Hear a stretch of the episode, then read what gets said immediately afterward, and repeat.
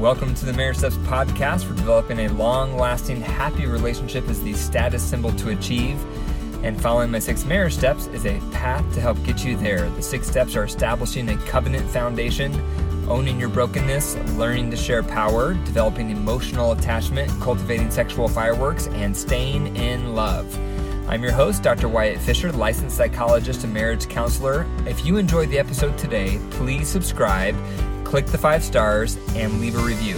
The more positive reviews I receive, the higher the podcast will appear in search results so others can find it and receive tools for their marriage. Also, I'm hosting a live episode on Fridays from 4:30 to 5:30 Mountain Standard Time where I take phone calls with any questions about marriage. So be sure to call me at 303-596-6836 Fridays from 4:30 to 5:30.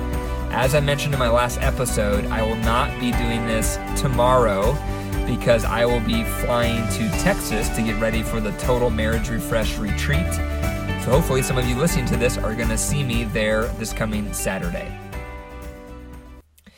Today, I'm going to focus on 10 steps to financial peace in marriage.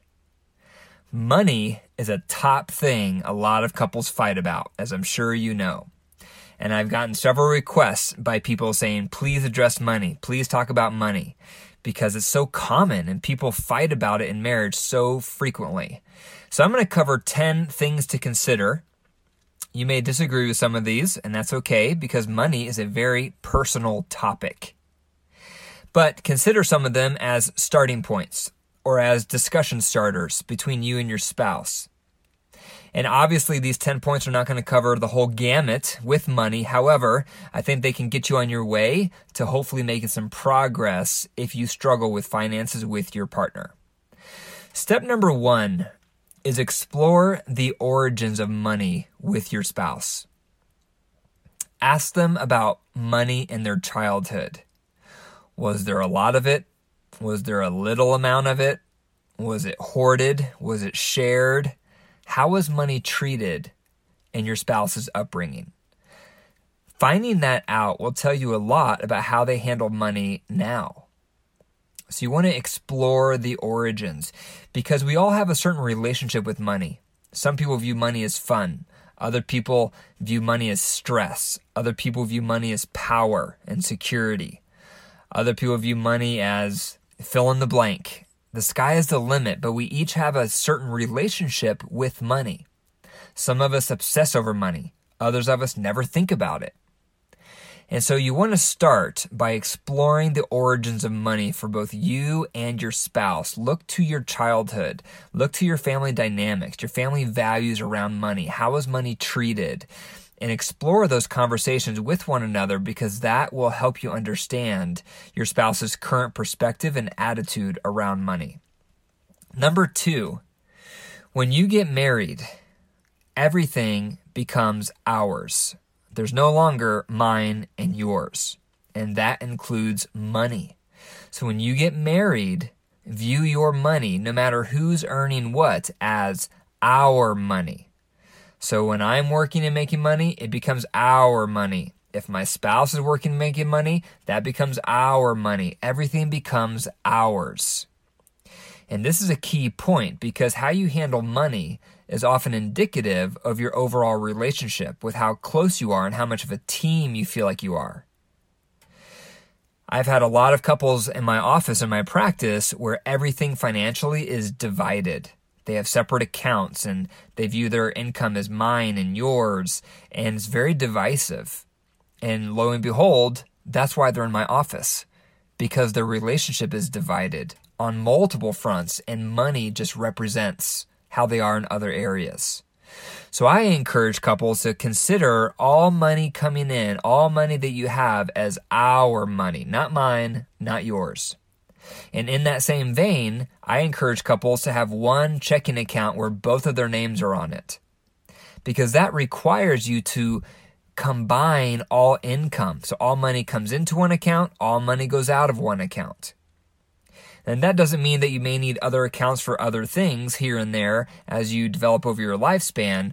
But all couples need, or I recommend they have, one checking account with both names on it where all money goes into that account and all money goes out of that account.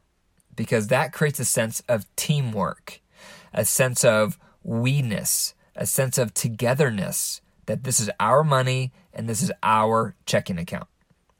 Number three, I encourage both partners to earn money. Now, there may be a time in a season when you're not able to earn money. You know, whether you just had a baby or you're just got injured on the job or who knows. You know, lots of things can happen in life. And so there might be seasons where this is not possible. But as much as possible, I encourage both partners to be earning money on some level. The reason for that is because when only one spouse is making money, it creates problems for both partners. For the person making the money, it can make them feel entitled that they have more of a say with financial matters because they're the ones earning the income. And that leads to problems. And it can make the person not making money feel powerless that they don't have a voice and they don't have a say because they're not earning the money. And I've seen this play out in a lot of couples I've worked with. When one person's making all the money and the other person makes none, it tends to lead to relationship problems. So, to curb that, that's why I recommend for both partners to be earning income on some level. It tends to level the playing field, it tends to level out the power and the decision making so the couple feels more like a team and that the stress of making money is not just on one person but they're both in the trenches both working and both struggling to survive together. That creates that sense of teamwork number 4 is get educated together on money as a couple so perhaps the one spouse has done a lot of reading on money and they've listened to a lot of podcasts on money and read a lot of books on money, but the other, their partner, their spouse, hasn't done anything like that. That creates a, a difference in education around finances. Some people may be naturally in- interested in money and they want to read about money, and their spouse could be, you know, uninterested. They don't really care about it, so they don't read up on it. But that creates problems because the one who's interested in reading about it, money's on their mind all the time and they want to talk about money, but they have a hard time having that conversation because their partner hasn't done a similar level of, of learning about it. And it doesn't mean that they have to have the same level of learning, but I encourage all couples to go through at least one financial book together. One that I recommend is Total Money Makeover by Dave Ramsey. He has a podcast that's really excellent. He has lots of great books. His website's really helpful, daveramsey.com. But that's an excellent book. So, some type of financial book or resource or class that you and your spouse go through together so that you can create a common vision and value system around money. Because if you don't have that, you're going to be coming at money from different angles and it's going to be hard to see eye to eye. Number five is develop a budget that works for both of you. It's amazing how many couples don't have a budget. And budgets, even if you create one, they can get outdated quickly because expenses change. Some areas get more expensive, other areas are obsolete and you don't need that expense anymore etc. So budgets are a work in progress, but it's vital for you and your spouse to sit down and write down what are all of our monthly expenses. And some of them you may not quite know, and so you may have to look at it for a few months to get an accurate number and you keep adjusting the number until it's accurate. And when you're creating this budget, this is like the game book for a couple with money you need a budget so you're on the same team and you're agreeing on how much money you're going to spend on certain categories per month. So, groceries is a good example. You need to develop a budget, and within that budget, you're going to have a grocery item. So, you're going to have to negotiate and talk through how much should we spend on, on food every week. And this is an example where you're going to have to compromise. My tendency when it comes to groceries is to skimp. And my view of groceries is, oh, we can make it on rice and beans if we need to. If we're going through a tight time or we need to save money somewhere else, we can just skimp on the groceries. And my wife hates that. She loves having a stocked refrigerator and a stocked pantry and the idea of skimping on groceries it does not sit well with her. And so we've had to negotiate how much we're going to spend on groceries. It's an ongoing discussion. And that's common in marriage where you're going to have different values around different areas with how much you spend. But this is where negotiating and compromising and sharing power, which is marriage step number three, comes into play because you both need to feel like you have an equal voice around money and how your money is spent. And by the way, most marriages have a spender, a natural spender and risk taker, and the other spouse tends to be a saver and more conservative. And both are valid, but you need to learn how to bring those two styles together so both are honored. And it's not going to be 100% how you want it or how your spouse wants it, because then it wouldn't be a compromise. Meeting in the middle means that you give up a little bit of your side, and when you're both doing that, you reach a middle ground. So creating a budget is vital because then you're in agreement on how much you're going to be spending per category. Number six, take cash out weekly for spending. You need to have a certain cash amount that you both agree on can be your spending money for the week.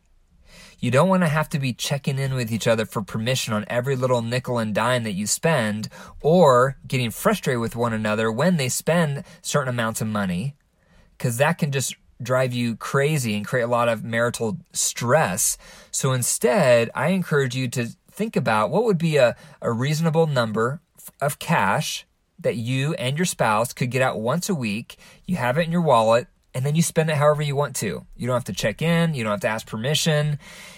It gives you freedom, it gives you autonomy, it gives you some power and some control, but it's done within a prearranged agreement of how much that can be.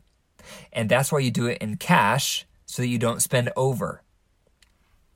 Number seven, pay off all debt from smallest to largest except for your mortgage. When we talk about finances, one of the things that hurts marriage the most is financial strain. Financial stress and strain and struggle is one of the worst things in the world. And if you're there right now, you know exactly what I'm talking about. I've been there. I know a lot of my peers have been there. You go through times in life when finances are tight and you barely have enough money to, to make it. And it's so extremely stressful. And that, that financial stress bleeds right over into marital problems because now you're stressed, now you're short with each other, you're agitated, you're fighting more, and vice versa. When you have financial peace, and you feel financially secure, you're more relaxed, you're more at ease, you're more grace oriented towards your partner. And debt is one of the biggest killers of financial peace. And that's why I encourage couples to pay off all their debts from smallest to largest, except for your mortgage. That comes later down the road. But you want to get rid of all your debt. So, what is it for you? Credit card debt? Maybe you have a car debt Maybe you have a student loan. Maybe you have a home equity line of credit. Whatever it is for you, think about how your life would feel without those payments. Think about what you could do with all the money that's going out the door towards those payments. Think about how much financial peace you would have if you didn't have those payments. And this can breed teamwork. So if you and your spouse develop a list of here's our smallest to our largest debts, and then you get on the same page with working off those debts one at a time, that creates teamwork and financial freedom as you move through that debt. Number eight. Now, this may be a controversial recommendation, but I highly recommend it. Is to get rid of all credit cards and instead pay with cash. This is a radical suggestion, but if you think back to your grandparents and great grandparents, that's the only way that they were allowed to live because credit cards had not been invented. When our grandparents and great grandparents were living and functioning, there was no credit cards. So if they wanted something, they had to save up for it. They had to talk with their spouse about it. They had to develop a plan for it. They had to exercise self control. They had to practice delayed gratification. In contrast, today with our credit cards, we get whatever we want whenever we want it. We charge, we charge, we finance, we finance. And before long, we have loads of debt. And now we're stressed. And now we're fighting with our spouse. So consider life without credit cards. Consider how much more freedom you would have without the debt of credit cards and the teamwork it would build with your partner as you're building up in, with cash to pay for things. And even if you're listening to this and you're thinking in your mind, well, it's not a problem because I pay off my credit card every month. Research shows that people who use credit cards, even if they pay them off every month, spend about 50% more compared to if they were spending cash instead. So even if you pay off your credit card once a month, most likely you're still spending more compared to if you would be using cash. Number nine, build a three to six month emergency fund. Like I mentioned earlier, financial security creates financial peace, which brings out the best in us. We feel relaxed, we feel at ease, we feel jolly, we feel loving, and vice versa. When we're strapped and we're tight and money is stressful, it brings out the worst in us. When we get agitated and irritable and we fight more with our spouse. And most of us don't have enough savings to cover one month of living expenses if we go through a crisis. And it's not a matter on if you're going to go through a financial crisis, it's a matter of when. The transmission goes out, the heater breaks, the dog needs surgery, etc., etc. Emergencies are right around the corner. And if you're not prepared financially for emergencies, a lot of people then go into debt to finance the emergency, and now they have stress upon stress. So instead, work with your spouse on building an emergency fund. Three to six months of living expenses is ideal so that you have a cushion. So that when stressful things happen in your life, which is inevitable, you're prepared and you're ready. Number 10, you want to share with your spouse paying the bills. Don't have just one partner in charge of your bill paying. A lot of couples set up automatic bill paying, which is great, but most couples need some type of rhythm to sit down, look through the mail that came in, pay what bills need to be paid, balance their checkbook online or in paper. That takes a lot of work, and that should not be assigned to just one person because then that one person is the only one tracking the finances and seeing if things are over budget or under budget. And then that person is going to be more mindful of spending. And that can feel very lonely. But to develop a teamwork, you need to both be sharing in that rhythm on a regular basis. Perhaps one of you writes the checks for the bills and the other one balances the checkbook or however you want to split it, but you want to work together around the finances. Don't just assign that to one person. And in the same vein, try to set up a monthly meeting with your partner on your financial goals we talk about all sorts of things, but a lot of times we don't talk about our financial goals with our partner, with our spouse. But at least once a month, you need to sit down with your spouse and talk through your budget. Is it accurate? Do you need to adjust it? How are you doing paying off the debt? How are you doing building the emergency fund? What are your future financial goals? College funds, investing for retirement, eventually paying off the house. These types of monthly goals are critical because, again, it's going to build a sense of weeness and togetherness, and we're a team. We're tackling the financial world together. We're developing goals together and working towards them together. And that may include once in a while meeting with a financial investor. So you have feedback from an expert telling you both what they would recommend. But to have a regular meeting with your spouse is also important once a month. So there you have it, the 10 steps to financial peace in marriage. Number one is explore the origins of money for both of you. Number two, think about how everything financially is ours, not mine or yours. Number three, as much as you're able, try to have both of you earning money on some level. Number four, get educated together on money. Number five, develop a budget that you both agree on. Number six, take cash out weekly for spending. Number seven, pay off all debt except for your mortgage from smallest to largest. Number eight, get rid of credit cards and instead pay with cash. Number nine, build three to six months of an emergency fund. And number 10, share in paying the bills and have a once a month financial meeting.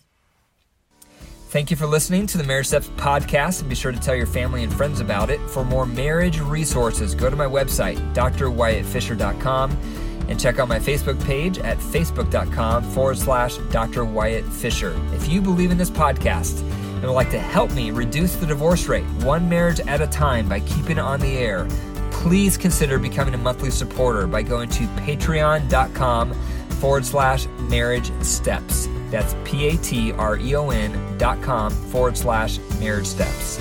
Also, if you are happily married, I would love to have you on the podcast to hear your story and have you do a We're in Love scream so others can learn from you and be inspired. So if that's you, please email me at info at drwyattfisher.com. And remember, your marriage is a living organism. If you care for it, it will thrive. And if you don't, it will die. The choice is up to you. Take care.